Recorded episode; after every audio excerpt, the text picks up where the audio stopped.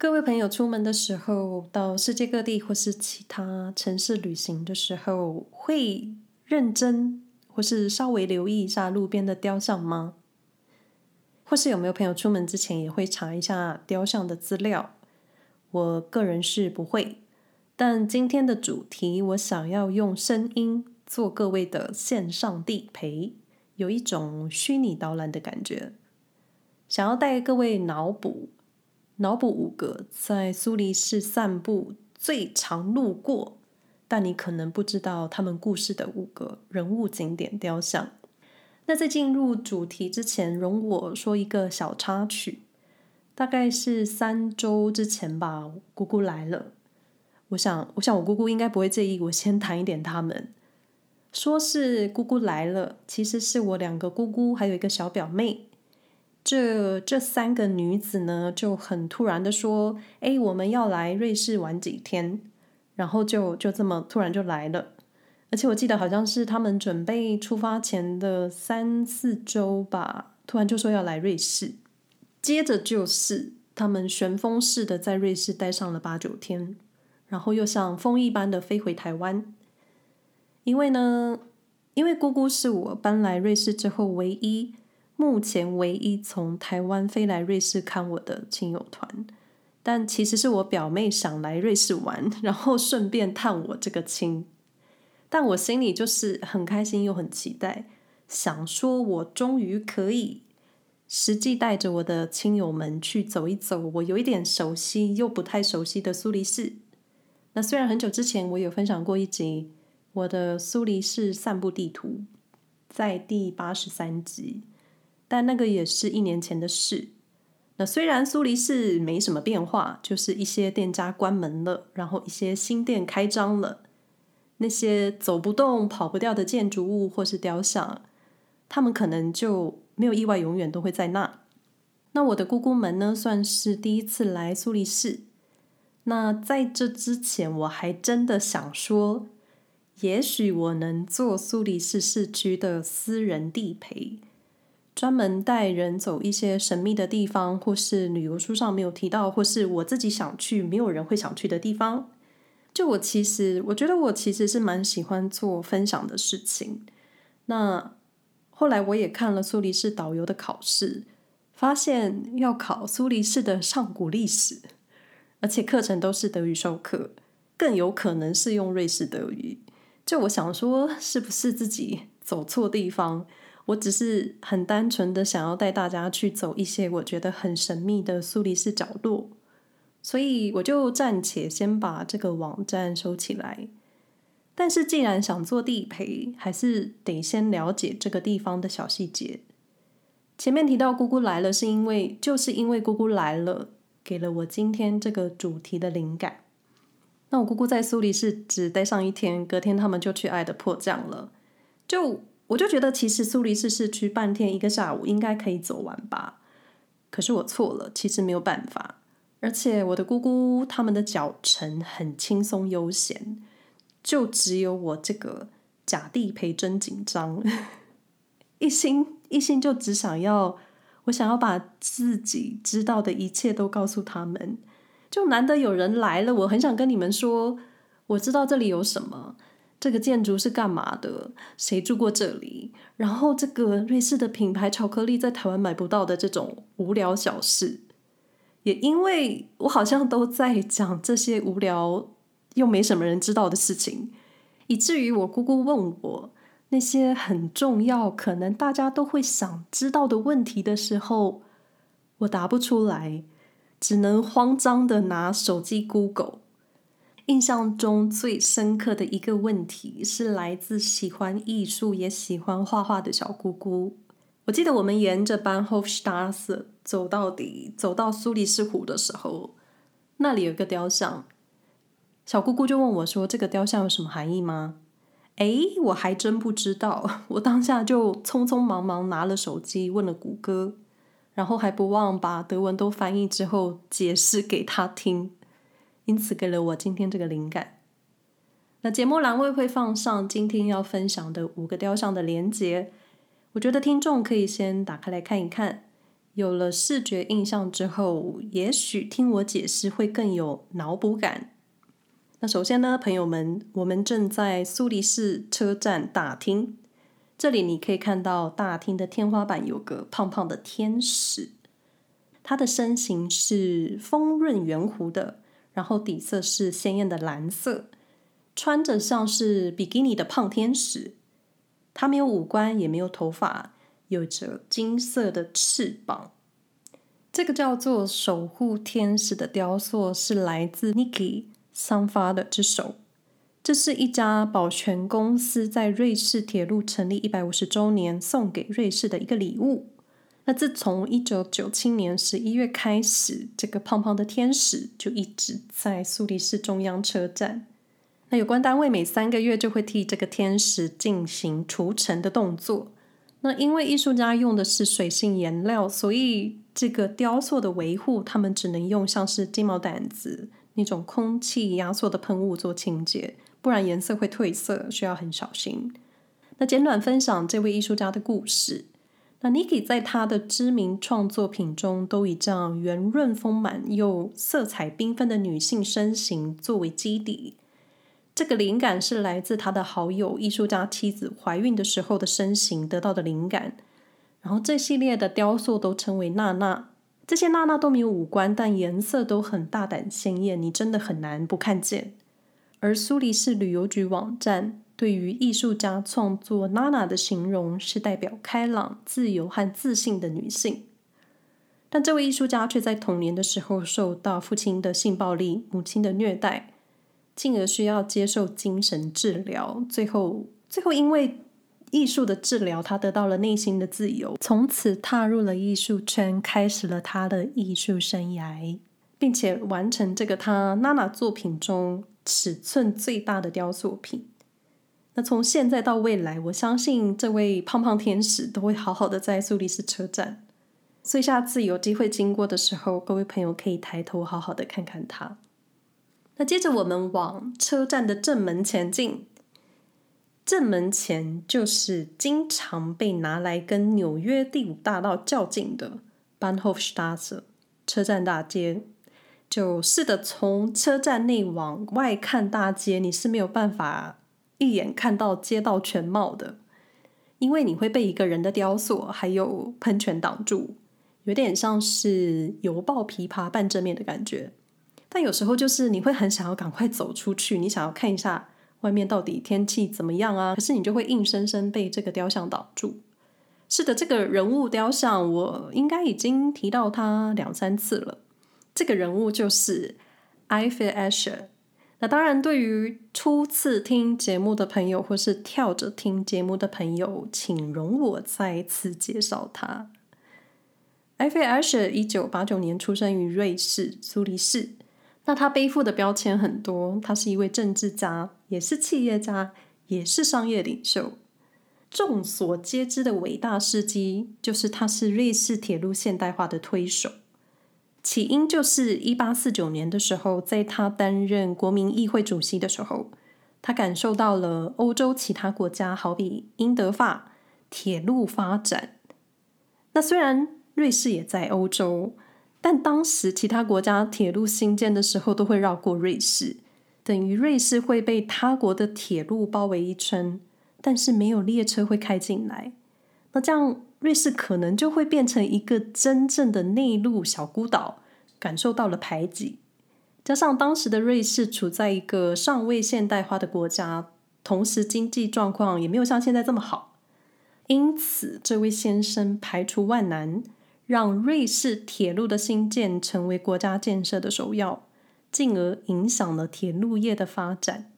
但是，但是来了，因为没有人才，没有技术，所以他就创办了现在的 ETH 瑞士联邦理工大学，担任学校董事会的副主席。那建设铁路你需要钱，所以为了确保铁路融资经费的顺利，这位先生呢又创立了瑞士信贷银行。是的，就是那个今年破产，然后火速被收购的瑞士信贷。同时，是他还没做完，他做的事很多。还有一个重要的铁路建设 g o t t a r d b a n 圣哥达铁路，圣哥达铁路是瑞士从北到南一条最重要的铁路路线，全长两百零六公里。那其中有一段是穿过阿尔卑斯山的。那这条铁路一直到现在都还是瑞士最重要的南北路段，因为它不仅开通了经济，也带动了旅游。那虽然他最后因为工作上许多批评，然后辞掉了铁路公司董事的职务，甚至都没有亲自参加隧道开工的开幕式。但是你只要想想，现在瑞士铁路发达的美名。这位先生就很值得站在瑞士最大火车站前这个位置。我们就沿着 Bahnhofstrasse 往前走，嗯，大概两分钟吧。右手边你会看到一家顶级百货 Coop。先别急着走去逛街，你先看一下前面的小公园。小公园上有个小雕像，我可是走了一百遍，直到准备今天这个节目的内容，我才知道这个雕像的故事。那这个小公园叫做菲斯塔洛基公园，是一个以约翰佩斯塔洛奇先生命名的小公园。嗯、你可能不知道，我也是现在才知道，这个小公园在一八六零年左右，当时是个行刑场。也就是可能吊死人或是砍头的那种刑场，很难想象吧？因为每当天气好，你看到很多人在草地上野餐、吃东西的画面的时候，但这个就是一个历史现场。那回到雕塑，这个雕塑是一个成年人和一个小孩。这个成年人就是前面提到的那位约翰·约翰娜，他是一位教育家。同时，也是慈善家、社会改革家、哲学家、政治家。哎，好忙！当时是不是？当时是不是很流行跨行业工作？因为前面那一位艾菲尔·艾舍也是很斜杠。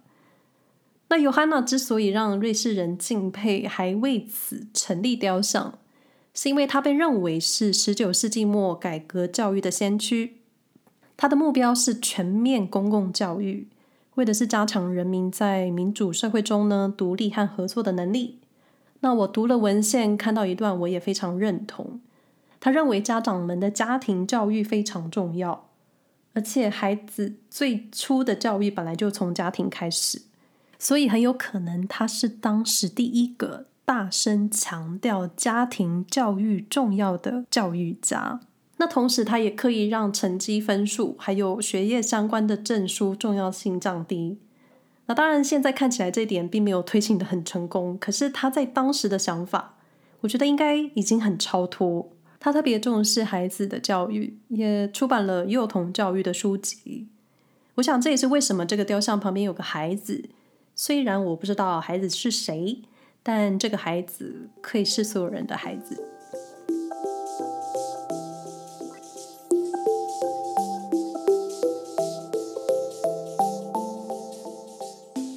着，我们喝口水。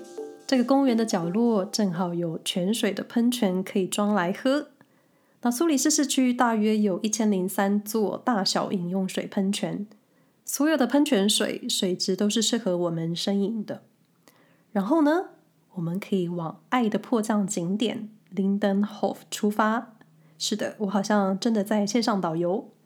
那 Lindenhof 虽然很多中文翻译都会加上一个山字。Lindenhof 山，但实际上它只是一个小山丘。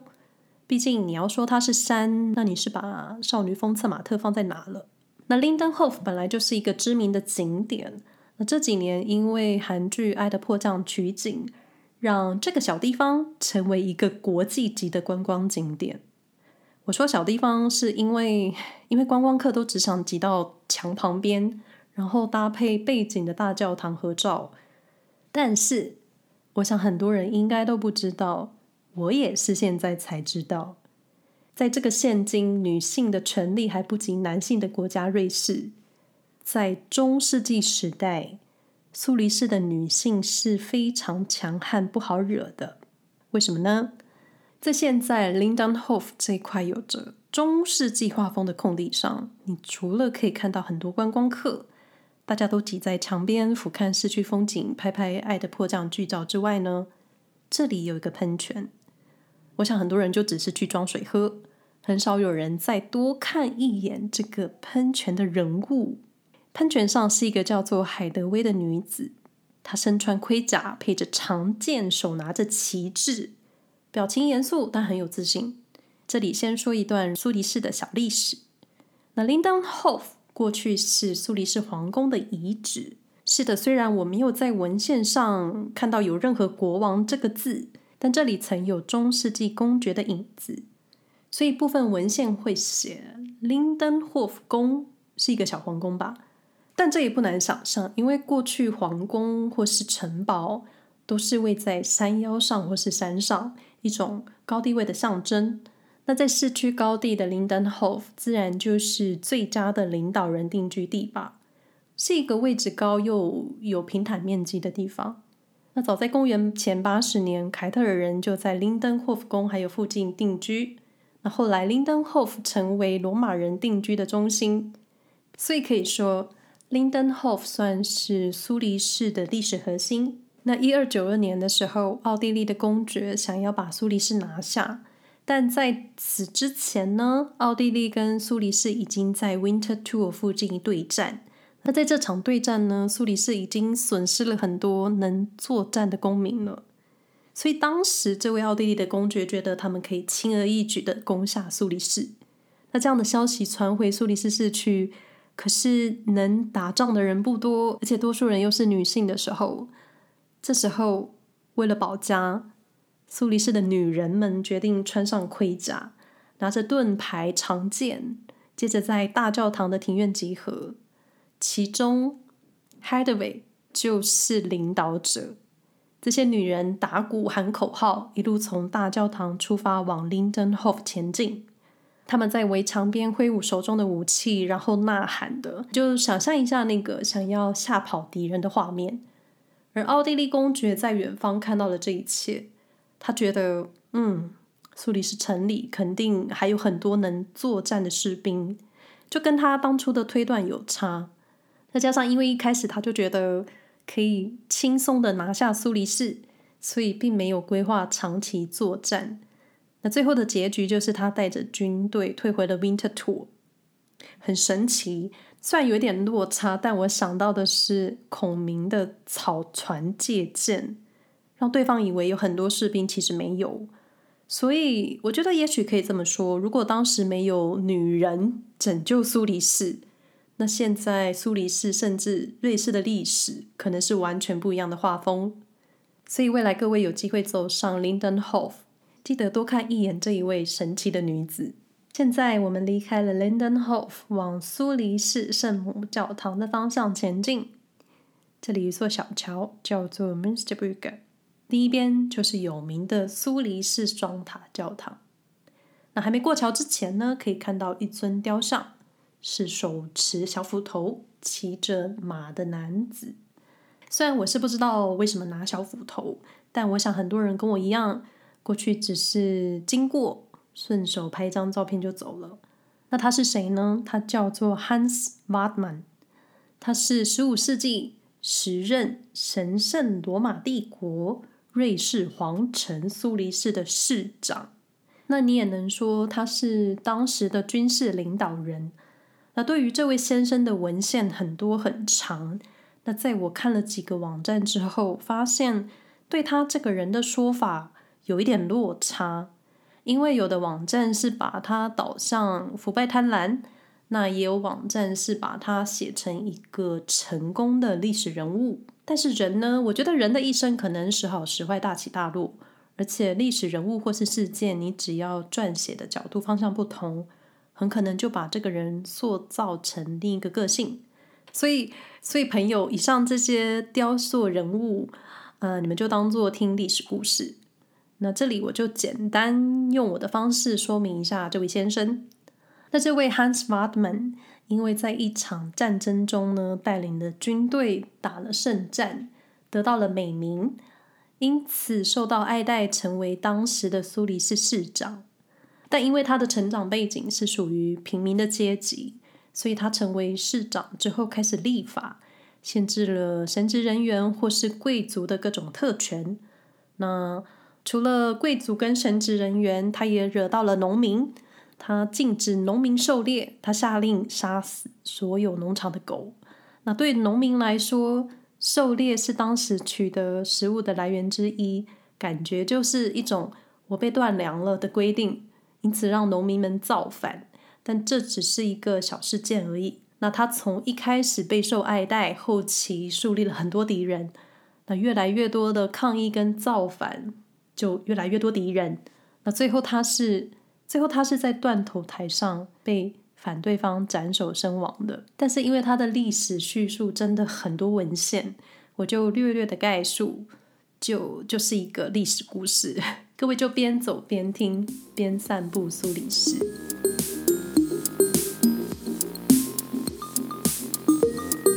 以上是今天苏黎世小弟陪精选的五个人物雕塑故事。苏黎世市区呢，其实有很多人物雕像，有宗教改革领袖的雕像，也有神话故事的雕像。那瑞士各地也有很多人物雕像故事。那未来小弟陪先走完苏黎世，开始往外走之后，会再带大家用声音脑补瑞士景点。今天就先分享这几个来苏黎世走过路过很容易遇上，但你可能也会想知道的雕塑故事。感谢姑姑们给我的灵感，我爱你们！也感谢各位朋友愿意听到最后。喜欢这个节目，请分享给你们的朋友。再次感谢你们的收听，希望大家都平安。我们下回再说喽，拜拜。